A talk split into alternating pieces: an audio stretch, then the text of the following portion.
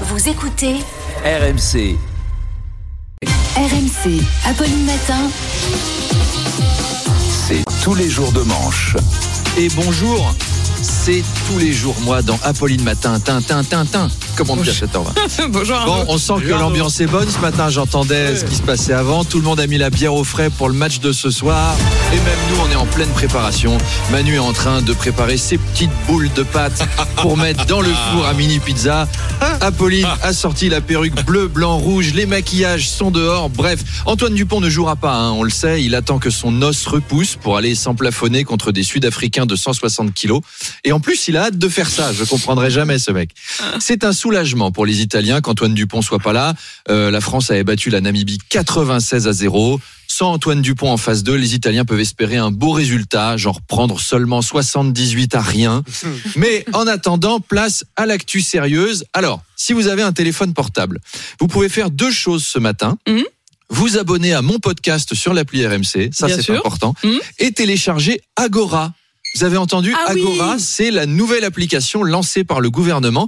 Olivier Véran la présente comme un TripAdvisor de la démocratie pour que les citoyens. Non, mais il l'a vraiment dit. C'est pour que les citoyens puissent faire des propositions ou donner leur avis. Donc une appli démocratique lancée le lendemain d'un 49.3. C'est même pas une vanne et qu'on va tester en direct.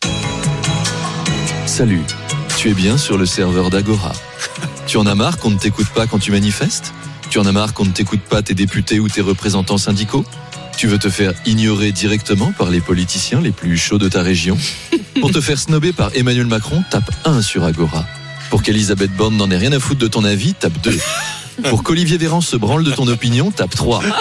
Si tu cherches à joindre Christophe Béchu, nous aussi Alors bonne chance. C'est dommage, ça sonnait bien. hein. Agora, le trip advisor de la démocratie, on pourrait mettre des étoiles aux personnalités politiques. Si t'aimes bien machin, tu lui mets 5 étoiles. Si t'aimes pas truc, tu lui mets une étoile. Après, il y en a qui aiment pas que les citoyens notent les politiques. Éric Zemmour me disait, c'est scandaleux. C'est l'inverse des vraies valeurs de la France. En 1942, qui est un peu l'âge d'or de notre pays, c'est Pétain qui mettait des étoiles aux citoyens. Les généraux en avaient trois, les juifs en avaient une. On faisait les choses dans le bon sens et correctement. Je vous laisse enchaîner, hein, Apolline. On va parler santé Arnaud Oui. Allez, la recette du pain a changé dans le but de réduire la consommation de sel des Français. Oui, avant, les baguettes devaient contenir en moyenne 1,5 g de sel pour 100 grammes. Alors, pour vous donner une idée de ce que ça représente, c'est la quantité de sel qu'on trouve dans les larmes de Jean-Jacques Bourdin quand il donne une interview en ce moment. Et le pain serait responsable. Dites-moi pas que c'est pas vrai.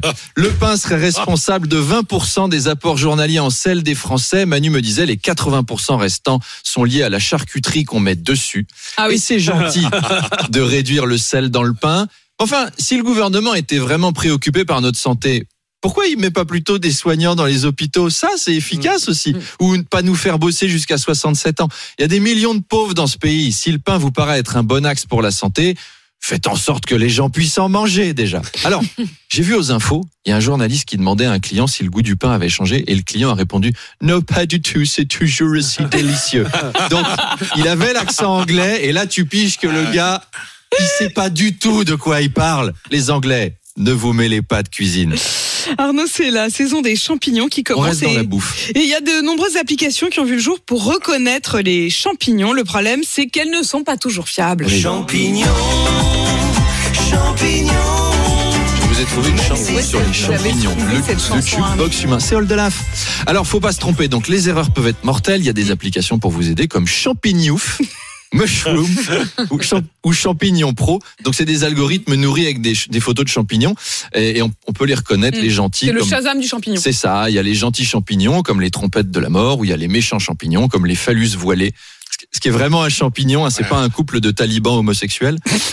Avant, Oh non oh, oh, je- Avant, ce qui permettait de reconnaître les champignons, c'était le petit monstre qui soulevait les ongles des pieds, qui disait Hé, hé, Je suis le petit champignon, je me glisse sous les ongles. Vous vous souvenez de cette pub horrible Ah oui. à l'heure des repas Surgo, non Oh, Ouais, je sais Ouais. plus ce que c'était. Alors parfois, les applis fonctionnent, mais une fois sur deux, en moyenne, ça marche pas. C'est embêtant quand même. Une chance sur deux. Beaucoup. C'est la roulette russe, quoi. Mm. Alors, risquer sa vie à cause d'une appli qui s'appelle Champignouf, en plus, c'est ridicule. Je vais mourir, mon colonel. Qu'est-ce qui vous arrive, Van- Rambo Les Viettes vous ont mitraillé à la Kalachnikov Une grenade a explosé Vous avez été torturé par des contre-révolutionnaires Non, c'est champignouf. Une omelette au cèpe et une erreur de l'appli. Fatal. RMC a testé et l'application n'a même pas reconnu un champignon de Paris. Ah. Emmerdant. Alors en fait, c'est parce que Il y en a pas dans re- les bois. Eh, En fait, il ne recense que quelques centaines d'espèces sur les 30 000, 30 000 existantes. Mais quand ça marche, c'est bluffant. Moi, j'ai pris un champignon en photo hier et l'application m'a dit Ah, on a été à l'Aqua Boulevard. Donc, soyez attentifs. En plus, Charles me disait faut pas confondre les applis entre elles, euh, les applis pour reconnaître les champignons ou les applis comme Tinder qui permettent d'en attraper. Oui. C'est pas les mêmes. Ah. Donc, préparez bien votre week-end et à lundi. À lundi, Arnaud Demange tous les matins en direct à 7h20 et 8h20.